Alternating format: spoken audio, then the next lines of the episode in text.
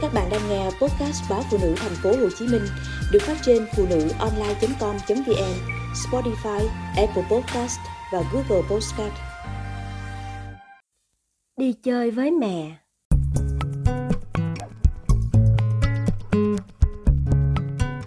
Đi chơi với mẹ, bước chân con gái chỉ còn một nửa, vừa đi vừa chậm chậm chờ bước mẹ.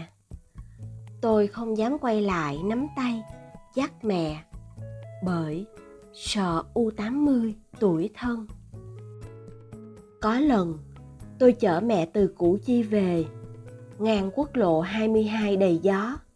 Mẹ nói, hồi xưa nghèo, mẹ cứ ước sẽ có lần mấy mẹ con mình đi chơi chung với nhau một chuyến.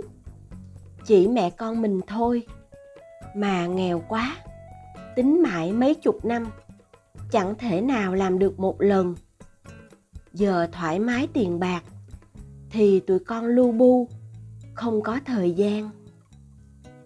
Tôi nghe mà muốn rơi nước mắt. May mẹ ngồi sau xe, không cảm được, chứ nếu không, chắc mẹ sẽ buồn nhiều. Tối đó, tôi liền viết đơn xin nghỉ phép vào cuối tháng, rồi năn nỉ mẹ cùng đi chơi. Tôi thuyết phục mẹ, con còn nhiều phép quá, còn cả cặp vé máy bay khứ hồi được tặng mà sợ hết hạn, mẹ con mình chỉ tốn tiền xe và khách sạn thôi. Vậy là mẹ con tôi đã làm chuyến đi Huế trọn vẹn năm ngày, chỉ có mẹ và con. Nhìn mẹ thong thả lấy thức ăn, pha cà phê, ngồi nhâm nhi thưởng thức ở phòng chờ, con gái thở phào. Vậy đó, có khó gì đâu một chuyến đi với mẹ. Huế đón mẹ con tôi bằng cơn mưa phùn buổi sáng. Mẹ dõi mắt nhìn dài theo phá Tam Giang, sông nước, núi non trùng điệp. Cung đường này hơn hai mươi năm trước, mẹ và con gái từng đi qua trong chuyến hành trình xuyên Việt trong mười bốn ngày trên chiếc xe năm mươi chỗ.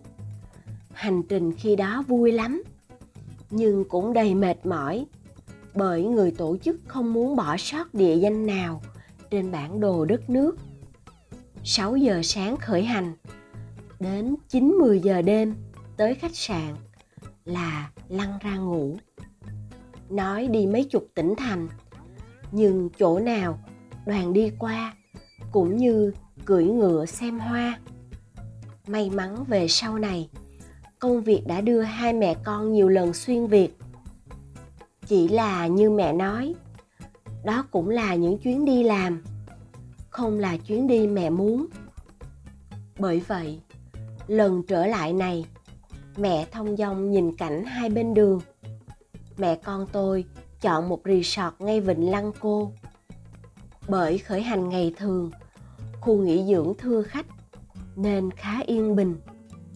Chiều hôm ấy, tôi được một giấc ngủ vùi, còn mẹ cũng thở êm bên chiếc giường sát cạnh. Ba đêm ở vịnh biển nổi tiếng đẹp bậc nhất thế giới này, mẹ con tôi đã có những ngày thực sự sống cho mình. Con gái không phải mở mắt ra, liền vội vàng xuống bếp, mở máy tính lên làm việc, rồi tranh thủ đạp xe, tập thể dục. Sau đó thì nháo nhào gọi chồng con, chạy vội đến cơ quan để họp hành, viết báo cáo, soạn tài liệu. Tương tự, đó là những ngày mẹ cũng không phải cắm cúi ngồi viết kịch bản phim truyền hình hay làm việc gì đó. Sáng thức dậy sau giấc ngủ trọn vẹn, mẹ nhắc con tập thở, bôi kem chống nắng, rồi cùng nhau ra biển. Mẹ chụp ảnh cho con, con cùng mẹ chụp hình tự sướng, rồi về nhà hàng ăn sáng, uống cà phê. Xế trưa, mẹ lại nhắc bôi kem, dưỡng thần cho đôi mắt. Chiều, hai mẹ con rời vịnh biển, thả bộ qua bên kia đường, ngồi bên phá Tam Giang, ngắm mặt trời đi ngủ, thưởng thức mực sữa cùng tôm nõn ngọt ngào. Bữa thì ăn cháo, bữa thưởng thức bánh canh, bữa nhâm nhi hủ tiếu. Đi chơi với mẹ không phải là đi đến tận hang cùng ngõ hẹp để khám phá, tìm trò mới lạ, mạo hiểm và kích thích như đi với bạn, với chồng, cùng hai cậu con trai nhí nhố trong nhà. Đi chơi với mẹ, bước chân con gái chỉ còn một nửa, vừa đi vừa chậm chậm chờ bước mẹ.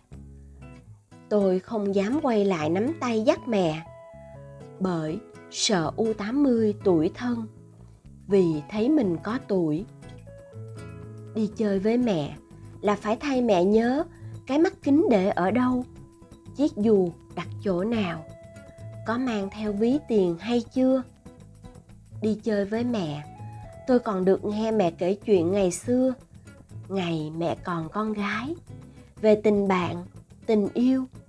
Lần đầu tiên mẹ được tỏ tình. Đi chơi với mẹ để được thấm cuộc đời không phải là trận chiến, mà đơn giản là nơi để sống. Và như mẹ, sống phải vui, đầy ắp yêu thương. Đi chơi với mẹ còn là để nghe mẹ nhẹ trách rằng sao con cứ tự làm mình cực quá. Chuyến đi ngắn ngày nhưng đã khiến tôi nhận ra rằng sống với yêu thương không có gì là ghê gớm, là hy sinh để phải đau đáu, trăn trở lâu đến vậy.